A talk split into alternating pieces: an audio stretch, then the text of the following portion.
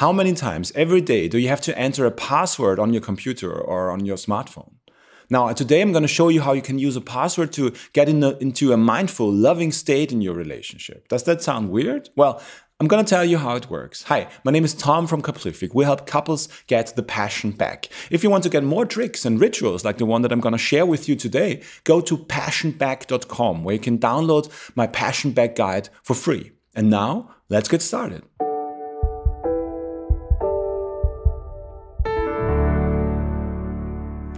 You may think that passwords are a thing of the past, right? After all, we can unlock our phones with our fingerprints or even have the camera scanning our face and recognizing it. But if you are like me, if you are working on a computer on a regular basis, chances are that you have to enter a password at least once every day or so to get access to a certain website or your mail client or to access any internal company website.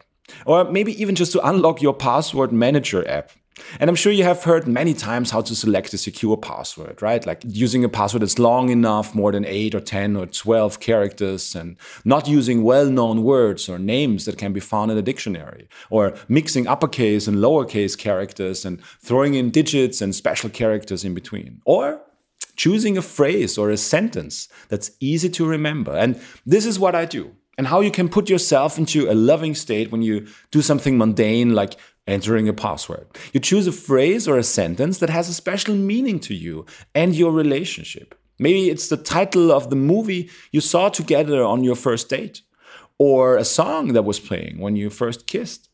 So I'm gonna give you an example. I was a big George Michael fan. Now he passed away sadly, but the duet with Elton John, "Don't Let the Sun Go Down on Me," that has a very special meaning for my wife Anne and myself. It has a special meaning for our relationship. So when I hear that song, it brings back those very sweet memories.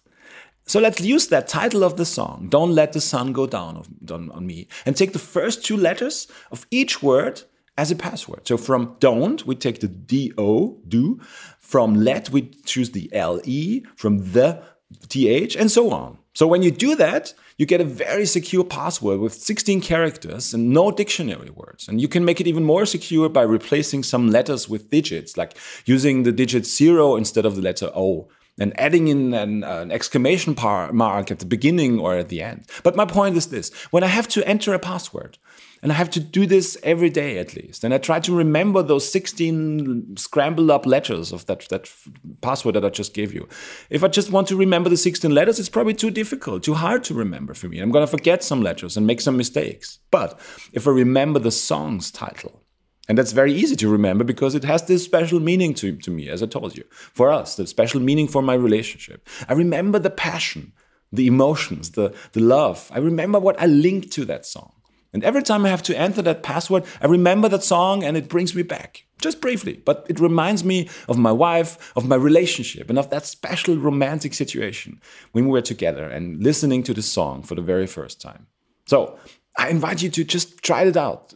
Take one online service or website or something where you have to enter a password multiple times every week, ideally every day. And then you change the password from the one that you're currently using to a new one. You create this new password from a phrase or a sentence that has the special meaning for you and your relationship. And then every time you need to enter this password, you enjoy that brief moment of a warm feeling when your mind connects the dots of what that password refers to and how it makes you feel. All right?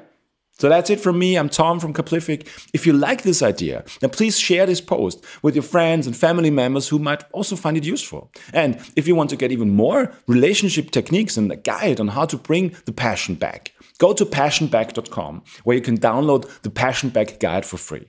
And with that, take it easy. Bye bye.